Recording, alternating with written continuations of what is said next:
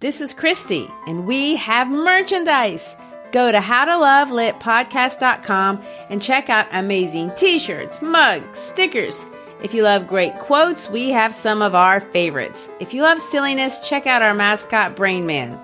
Go to howtolovelitpodcast.com, clip on the shop button, and find something for that person who needs to be reminded that we are fashioned creatures but half made up. Mary Shelley said that. Hiring for your small business? If you're not looking for professionals on LinkedIn, you're looking in the wrong place. That's like looking for your car keys in a fish tank. LinkedIn helps you hire professionals you can't find anywhere else, even those who aren't actively searching for a new job but might be open to the perfect role. In a given month, over 70% of LinkedIn users don't even visit other leading job sites. So start looking in the right place. With LinkedIn, you can hire professionals like a professional. Post your free job on linkedin.com slash achieve today. We proudly welcome artist Samantha Sherry as our sponsor on the How to Love Lit podcast. Sam is a world-class artist specializing in animal portraits. We invite you to check out her work at samanthasherry.com. Tell her Christian Gary sent you. Again, samanthasherry.com.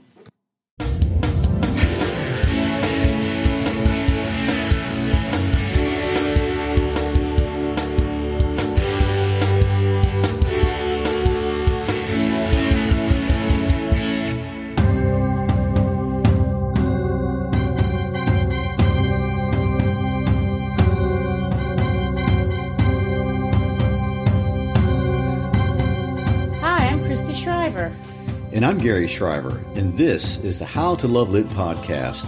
Today we're getting to Act 5 and finishing up Julius Caesar, one of Shakespeare's most well known plays, and it has been a really interesting study, not just in literature but also in history. Well, that's true for me, and I have to be honest, I never studied anything about ancient Rome in school, and if it weren't for Shakespeare, I may not know much about it now, except what I get from movies or maybe a Halloween party. A Halloween party. Well, you know, the togas. Okay, that explains it all. Mhm. Well, uh, uh, I'm sure that's probably true for most people. And uh, hopefully, we've helped clarify something about the history of the Roman Empire. That's an immensely dense topic that we are really only just touching on. Uh, it's difficult to overestimate the significance of this era or, or even this man on Western culture, all the way from the making of our calendar uh, to the Roman impact on architecture and art and government. I mean, it's really immeasurable. So, are we ready to recap what has happened so far in this play? Let's do it. Act 1, we open with festivities. Rome is excited. Caesar has marched on Rome. It's also the Lupercal, a Roman holiday. Has a race. Antony is out in front of a crowd and he's trying to crown Caesar king of Rome. hmm And yes, but while he's doing this, Cassius approaches Brutus, another very close confidant to Caesar, and asks him if he is okay with what's going on. He goes on to say that Brutus is just as good as Caesar, and he doesn't see why Caesar should get to be king. And we're going to end Act 1 with the heavens in an uproar. That means storms. It appears that all the gods are also in chaos, and of course, it's because of the excitement that Caesar has brought into town. But nobody can agree on what it means. Are the gods happy or are they sad? Is his takeover of Rome a good thing or is it a bad thing? The date is February the 15th. Hmm. In Act Two, it's a month later. Uh, Brutus decides he will take a leadership role in murdering Caesar. The conspirators unite at his house in the middle of the night and they plot to all stab him the next morning, which would be March 15th. They decide to kill Caesar, but spare Antony because Antony is but a limb of Caesar. And what can the limb do if the head is cut off? In Act 3, Caesar marches to the Senate building. Artemidorus, the rhetoric teacher, has a letter to expose the conspiracy, but Caesar never opens it. The soothsayer tries to warn him with the famous The Ides of March line, but to no avail. They'll reach the Senate. The conspirators gather around Caesar and stab him to death. Antony at first pretends to befriend them and he asks to speak at Caesar's funeral. Brutus says yes, but only if he agrees not to say anything bad about the conspirators. Antony agrees to that, but through his speech and a very clever use of irony, turns Rome not only against the conspirators, but into total chaos. The act ends with rioting in the streets and the murder of a poor innocent bystander named Cinna the poet. Hmm. Well, in Act 4, the war preparations begin. Antony has recruited Octavius and Lepidus to form the second triumvirate, or three man rule. Uh, they're fundraising through the Roman tradition of proscription, which is basically murdering people for their stuff or because they disagree with you politically. But after you kill them, then you take their stuff. well, Brutus and Cassius are also fundraising, if you want to call it that, but they have different techniques. Cassius uses the plunder the village approach, as well as take bribes from rich people for political positions approach. Brutus refuses to lower himself to these base strategies. Well, he is a man of honor. yes.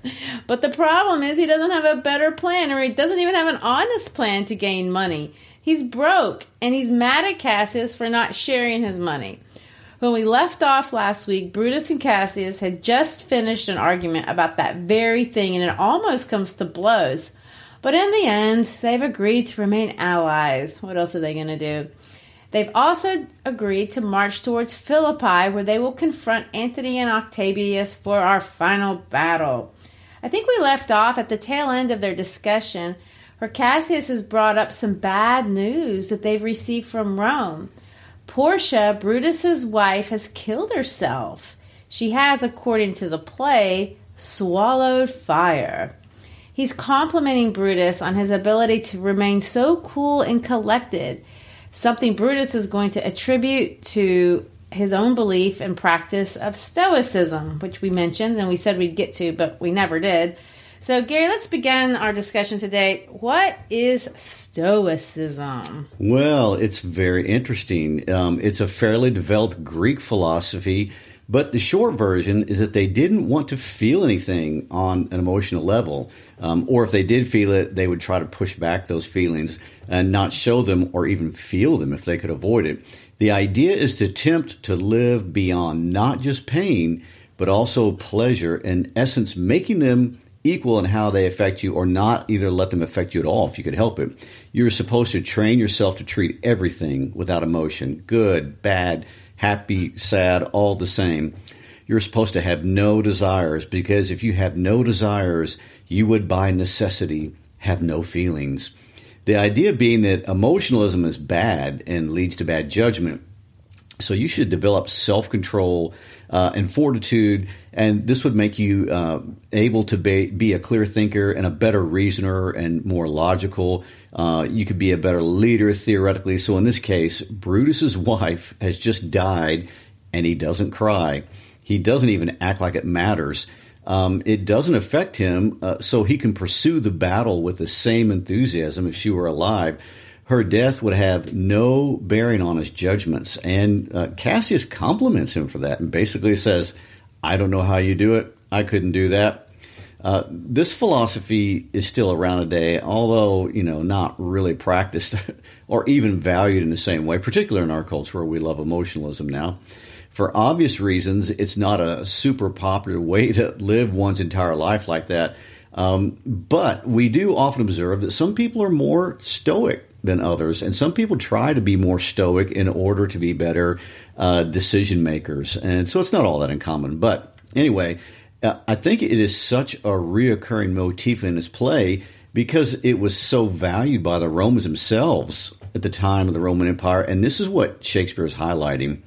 Uh, the heroes of the Roman Republic were considered heroes because and based on qualities that came from Stoicism.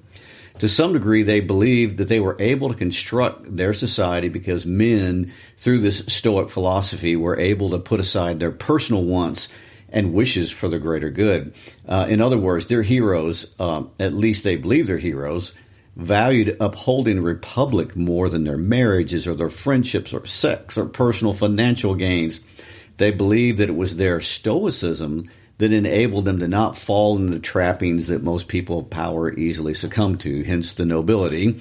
In other words, if you could actually do that, which may, many, not many people who have the opportunity of power can, then you are something special or a hero. Men like Marcus Cato, who's alluded to in this play a lot, were men who lived their lives as examples of these ideas. Brutus wants to be in that group and thinks he is in that group. Whether that is or isn't true is really up to the readers of history in this case or in this play to decide. Well, before we finally close out the famous tent scene, uh, some other generals are going to come in. They're going to deliver the latest updated numbers on the proscriptions that are going on in Rome. They're going to bring up the idea that Portia has died again. And then they're going to go over the battle plan. And once again, as if these conspirators have learned nothing, we have a repeat of what went on at Brutus's house. Cassius is going to have a good plan. Brutus overrides it with a different plan, and they're all going to go to side with what Brutus has said because he's the better Stoic, I guess. More noble. He's more noble, uh, or at least he's the most respected man in the room. And it kind of goes down like this, and I want to quote it. Cassius is going to say, Tis better that the enemy seek us, so shall he waste his means, weary his soldiers, doing himself offense, while we, lying still, are full of rest, defense, and nimbleness. So basically, Cassius' position is we should stay here at Sardis and force Antony and Octavius to come to us. That way, we'll be rested. Remember, these guys walk everywhere and it's expensive to move, so make them do it. Brutus, of course, can't listen to anyone else's ideas and he's going to contradict with this alternate plan. He's going to say, let's cut him off at Philippi. Of course, he makes a valid point. He's going to say the people between here and Philippi, well, he's going to say this the people twist Philippi and this ground do stand but in a forced affection. They have grudged us contributions. The enemy marching along by them shall make a fuller number up. So, meaning, if we stay here any longer, you know, because because they are plundering these people's resources, they're living in their homes, they're eating their food, and the longer they stay, the more the people there are going to hate them. And when they uh, get there, they're going to have to fight not just Antony's army, but all the local people too. So we need to get out of here as soon as possible. So let's go to where Antony and Octavius are, and we'll attack them first. What do you think of this, Gary? Of course, we know what happens in history, but had these arguments been put towards you? Do they seem balanced? Well, uh, historically, there are several considerations. Um, we know that it's about 426 miles from Sardis, where Brutus and Cassius are, to Philippi. And of course, in real life, it doesn't happen in one day like it appears to happen in a play. That's a lot of effort, and there's a lot of drama that happens that Shakespeare doesn't include. Shakespeare is really just making the point that once again, Brutus, as always, is wrong. And perhaps that's something to think about in terms of what he's trying to say about life through the character of Brutus. But I'll let you speculate about that. As far as the battle goes, we can let that play out, and we'll talk about that in a minute because we're about to finally get to battle time. Well, the issue is settled regardless. They have agreed to leave first thing in the morning, and we are ready to close Act 4, but not without one of the more famous things that Shakespeare loves to include in his plays a ghost will show up. How often does he put a ghost in a play? Uh, as often as possible. you can never have too few ghosts. No. Okay. Uh. I'm not sure uh, there's anything that can spice up a scene more than a ghost. But you know what else is great fun? And this is a bit of fun for music lovers. Um, Shakespeare's portrayal of the uh, ancient version of Spotify. Oh, yes. Uh, after everyone leaves the tent, Brutus tries to catch some sleep, but he can't. And he does what a lot of people would do he turns on his music. And by that we mean he brings in his servant Lucius in the room and makes him sing until he falls asleep. Except instead of Brutus falling asleep, Lucius the singer falls asleep, and when he does, in comes the ghost of Caesar. And what he says might, well, it would have made me reconsider my whole battle plan. Indeed. Uh, he flickers the lights a little bit and says, I'll see you in Philippi. To which Brutus responds, talk about stoicism. He's going to respond and he says, "In Philippi, all right, see ya." Quite strange. Yes, you'd think he'd wake up Cassius and say, "Change of plans," but no, he does the opposite. He says to his servant, "Bid him set on his powers betimes before, and we will be follow." Translated, it means, "Go tell Cassius to head out in the morning before me."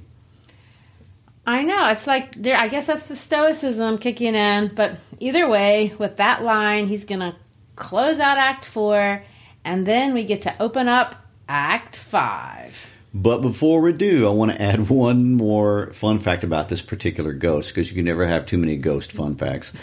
um, and I do know Shakespeare is famous for making up ghosts, but in this case, he did not actually have to make up a ghost for the scene because our historian, Plutarch, that we've relied on, actually reports that Caesar's ghost did appear to Brutus. Now, I'm not really sure how Plutarch found that out firsthand, but it's still kind of a fun fact. And it's in the record. Yeah, and we'll take it.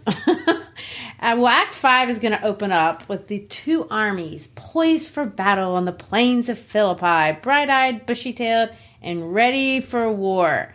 We're going to open up the scene, changing the point of view because it's been from Brutus's perspective. Uh, and we've joy- enjoyed Brutus's perspective pretty much for the entirety of the play, but we're going to go back to Octavius and Antony.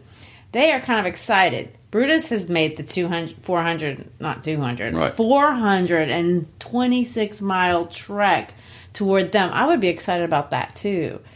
We also see the hint that um, Octavius just will not submit to Antony. So their relationship, although it's an alliance, it's not really a friendship. Antony's going to say, I'll take the right and you take the left. And Octavius says, I'll take the right, you take the left. It kind of sounds like stuff I did in elementary school on the playground. Anyway, maybe one side was actually better. Who knows? It seems petty, uh, but Shakespeare includes it. Either way, they're excited, they're ready for war, and we hear the beating of the drums. And if you look at what happened historically, they should be. Um, where they were originally, Brutus and Cassius had by far the stronger position. They were on the hills, or what we would call the high ground. Antony and Octavius were in the marshes. The play opens up with Octavius saying, Antony, our hopes are answered. You said the enemies would not come down, but keep the hills and upper regions. It proved not so. There really is no reason that Brutus and Cassius should have lost this battle. They could have stayed in the hills and the high ground, which is always desirable in battle. They could wait for Antony Octavius to charge the hills, something that would be truly a disadvantage, but instead they descend down into the marshes.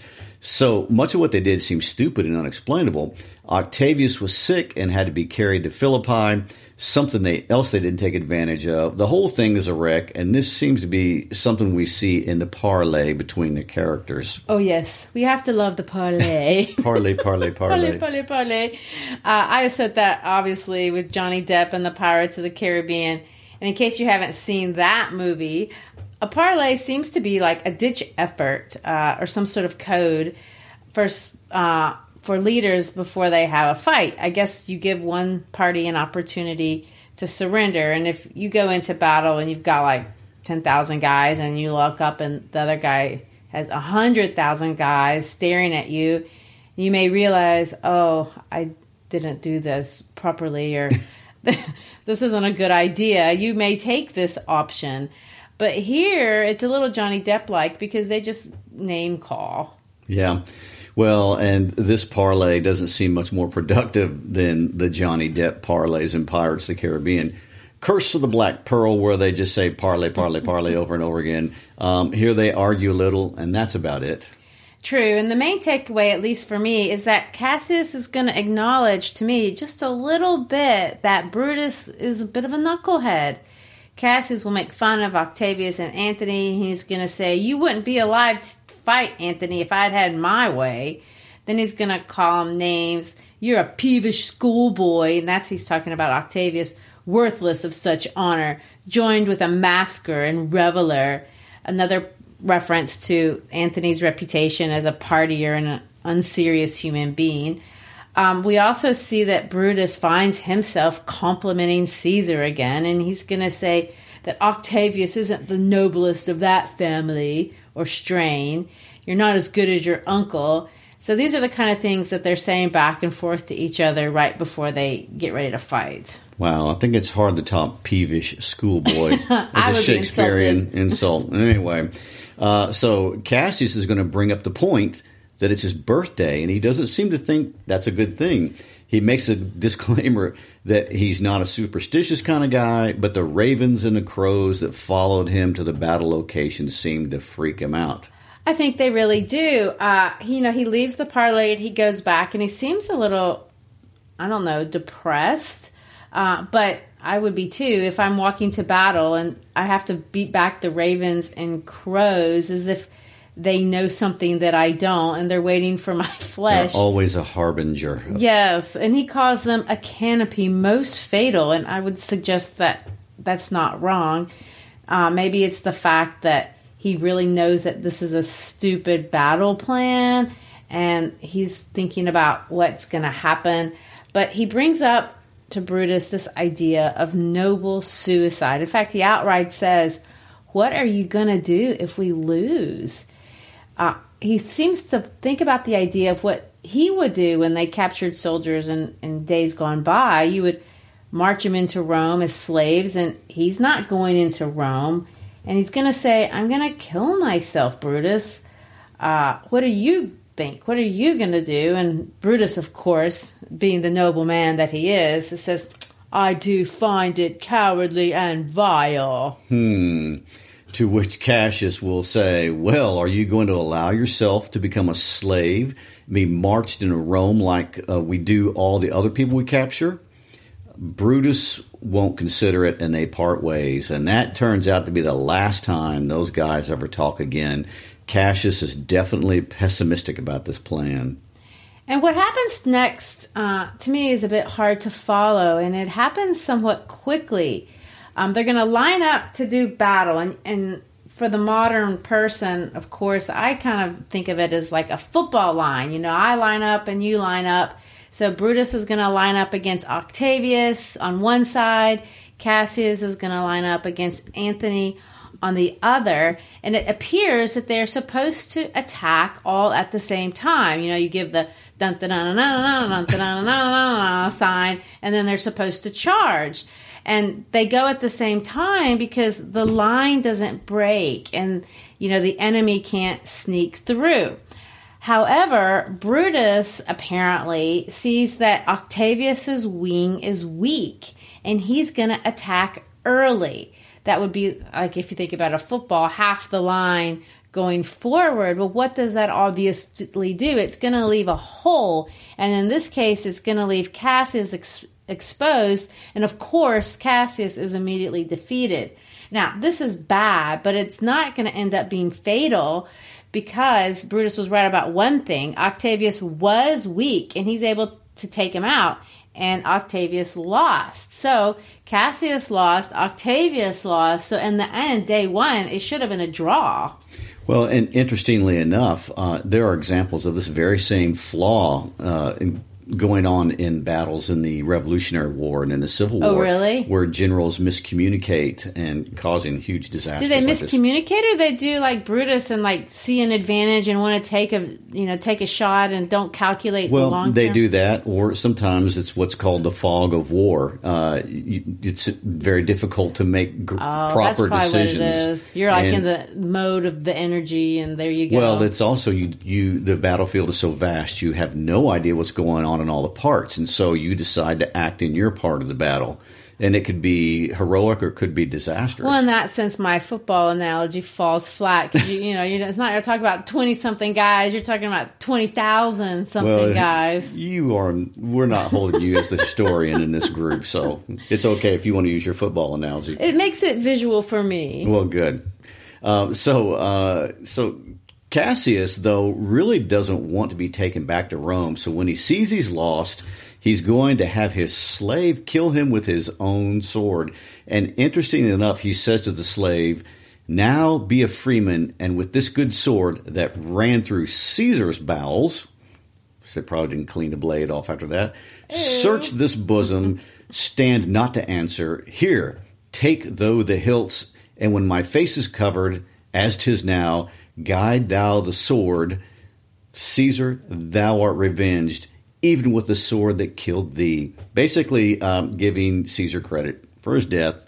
This is a long way from when he said that Caesar was a weak guy and not stronger than them. It is quite impressive if you kill someone from the grave, but uh, it's amazing in real life. It's been more than two and a half years since they murdered Caesar. And yet, we see as Shakespeare is um, describing the action that that murder is defining everything. This is affirmed again when Brutus sees Cassius's body and he's going to say, O Julius, thou art mighty yet. Thy spirit walks abroad and turns our swords in our own proper entrails. And in some sense, that seems to really be true. Why are these guys killing themselves? Titinius, right after um, Cassius kills himself, which is he he's been nothing. He's a general. He's not really a main character, but he's a warrior and he sees Cassius die, dead on the ground and he kills himself too. So it's almost as if Caesar is in his spirit uh, inhabiting in every place at all times. He seems to be ticking them off one at a time. Exactly. um, well, historically speaking, Cassius isn't all that amazing of a warrior. Uh, Shakespeare understandably tries to wrap up this entire war in just one battle, but it actually is a complicated uh, bit of warfare. Brutus's army actually did quite well, even with Cassius stupidly killing himself for no reason. This battle is going to go on for 20 days, which is very long in, in terms of battles. And instead of regrouping, Brutus forces his troops ahead again to the point to where they kind of mutiny and they stop marching. Uh, this is when Brutus has to admit defeat, and he does what Shakespeare has him do in the play. He asks his servant Strato to hold a sword, and he runs into it. I know that's got to be like one of the worst ways to go. I can't even imagine. And of course, they say that's what happened, and that leaves really nothing left uh, in the play but this final and strange eulogy of Antony. And I do uh, want to read the eulogy in full. So they have a little bit of to do after uh, Brutus is dead, and but a guy who pretends to be Brutus shows up, and Antony is going to find out that he has killed himself, and he's going to say this This was the noblest Roman of them all. All the conspirators, same only he, did that they did in envy of great Caesar. He only, in the general honest thought and common good to all, made one of them. His life was gentle, and the elements so mixed in him that nature might stand up and say to all the world, This was a man. I find this eulogy very strange, and it's actually, in a large part, not true at all. It's very obvious from the get go that Brutus was jealous of Caesar. Look at how Cassius coaxed him into it. He says he's not as good as you, or you're just as good as him. Yet Antony is also right when he says the elements so mixed in him. And we see here what I find the most fascinating observation of Shakespeare in the entire play. Brutus is not just one thing, it's a very humanizing thing and a very complicated thing. Yes, he's jealous. Yes, he didn't like the idea that Caesar was getting all this glory, but he's also extremely worried about Rome. So there's two things going on. He's not just one, one thing, and this seems to be what Shakespeare is focusing on. And in some ways, that makes this particular retelling of the history in, a little bit unique. The play is titled Julius Caesar, it's not titled Brutus. So, who's the protagonist? Who's driving the action? Well, obviously, we've seen this in the battle scene. Caesar drives a lot of the action. But in some sense, Brutus also is driving the action because clearly he's the one who leads the conspiracy. He definitely has the most lines. He's the one that murders Caesar. He's the focus of almost all the acts. But in the end, one of his final lines is to give credit to Caesar for driving this play. So, what are we to make of all this? Well, those, that's a hard question to answer. Uh, Brutus is so many things. He's a respected political figure. He loves and respects his wife. He does seem to have a true love of his country. Uh, he wants to reject corruption, even. He, he's even kind to his servants and slaves, yet he's also egotistical to the point of blindness treacherous and he's willing to throw over his own values to get what he wants. But I'd like to point out he's continuously blind to his worst faults. Yes, and that ends up being what destroys him. Uh, I kind of agree with all this. And if this play has any modern application, I feel like it has to be in analyzing the character of Brutus, not in this simple version of Caesar that's kind of been caricatured here. Everyone was afraid of Caesar. What's he going to do? What he could have done, what he might do. And of course, the man, as he's portrayed in this play, as in the man Caesar, he is very egotistical and he has a huge mouth on him. He's so ridiculous and absurd. And he says things like, I am constant as the northern star, of whose true fixed and resting quality there is no fellow in the firmament. Mm, that's a nice self compliment. Well, and he says things like, Danger's afraid of me, me danger, two lions. I mean, it just doesn't get more arrogant than that. He makes him as pompous and as foolish as you can possibly imagine, but yet, Brutus's flaw clearly is greater because he is willing to compromise the rule of law, his own moral convictions. He's willing to be blind to everything that he formerly believed in because of jealousy. And this is what makes him a classic tragic hero. Because in the tragic heroes, I mean, all of them, you have a genuinely good guy. You, in the Greek versions, you know, this noble birth or something along those lines. But then they have hubris or some other really obvious character flaw that's related to their ego. And this makes them suffer some sort of cataclysmic, unrecoverable disaster, which is exactly what we see in Brutus. And of course, that is the genius of Shakespeare, making these people complicated as characters. And um, I think Shakespeare wanted the play to have a modern application for his day. Uh, in England in 1599, they were getting ready to go through a political transition. Elizabeth was old by medieval standards, you know, 66. That's, that's pushing the limit. Her reign was coming to an end. She didn't have any children um, England seemed to be heading towards its own civil war, which it would have in about 40 years after this time period. Uh, and this, of course, was on everyone's mind at the time. What would become of our way of life? Who will try to overthrow the government? How many years of warfare will this take? Uh, and it's in that sense that they would see parallels in the story. So, what does this portrayal of Brutus mean? Well, you could simpli- simplify it to say, oh, he's fallen just like all of us. He can't live up to his de- ideals that uh, he tried to live up to. He can't be the stoic. He can't be the nobleman.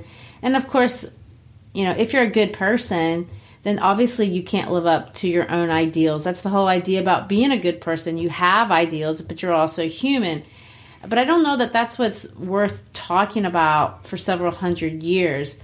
I think another big idea in this text is this idea of what it takes to preserve a fair and healthy and in their case, it wasn't a democracy in the sense that we think of democracy, but it's in their. It was a republic. It was a republic, and in England, you know, they also had a monarch, but it wasn't like the the kind of heavy-handed monarchs. People were given a voice. They had constitutional monarchy they've been developing for hundreds of years. So, uh, in their own way, this is a question that we must answer kind of in our own way, even though our style of government is quite different. We do have a system. And in Brutus's case, he really just believed he was better, or at least just as good as Caesar. He was afraid of what Caesar might do. So he did something against his state of values, and he did something against the constructs of the social agreement that they had all agreed to. So, to put it simply, he decides to cheat. Uh, he doesn't want to do it the honest way, put him out of office the honest way, whatever it would have taken the hard way. So he murders a man. And in the process, he's going to dismantle the government, violating the norms they had all agreed and had lived by for several hundred years and had constructed for the purpose of protecting themselves and their way of life.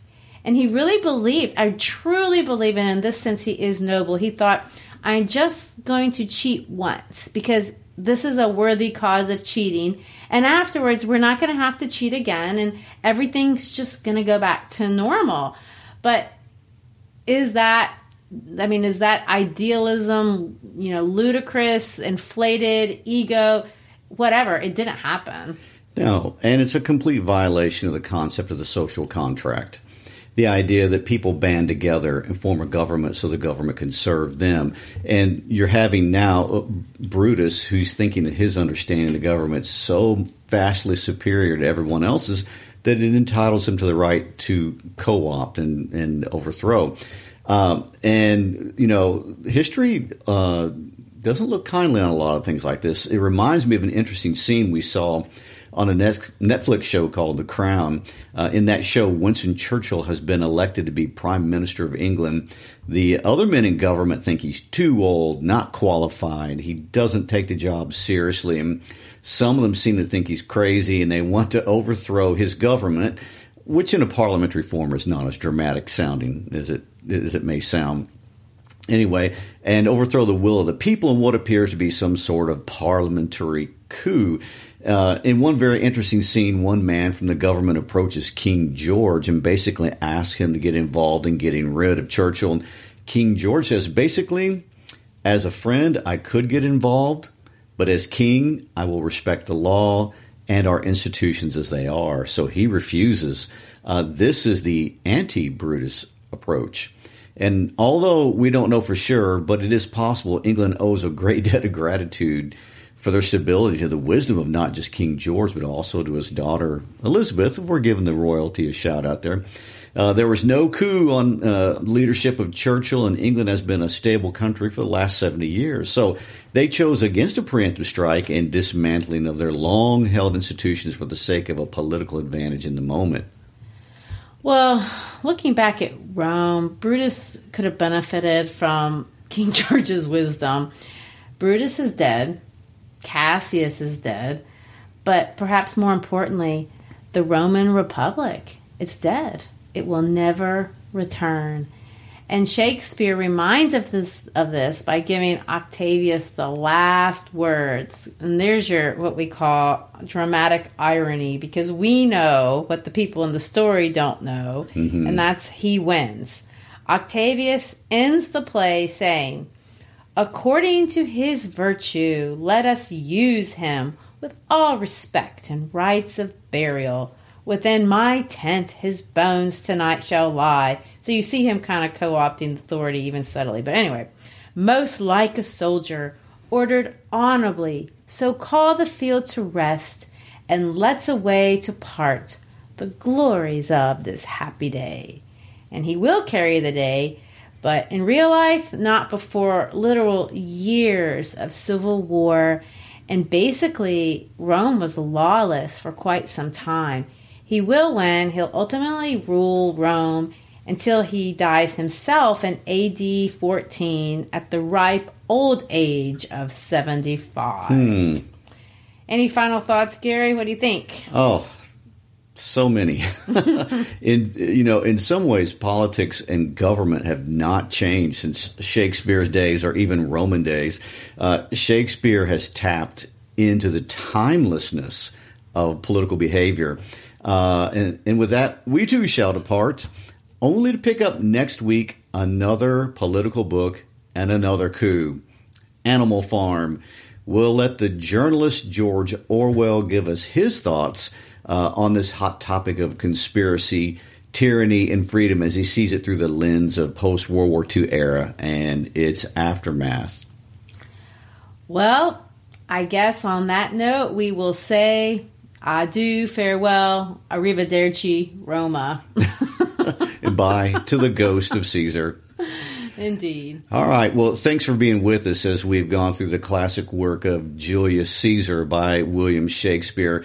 Uh, we want to invite you to always be part of our network of friends. You can follow us on uh, How to Love Lit podcast on our Facebook page. You can find us on Instagram under How to Love Lit Podcast. As we always tell you, we have the How to Love website with learning materials for teachers to use in the classroom and all kinds of other interesting information. And most importantly, get your friends to come along. Um, if you enjoy a good book, we bet your friends would enjoy a good book too. Peace out.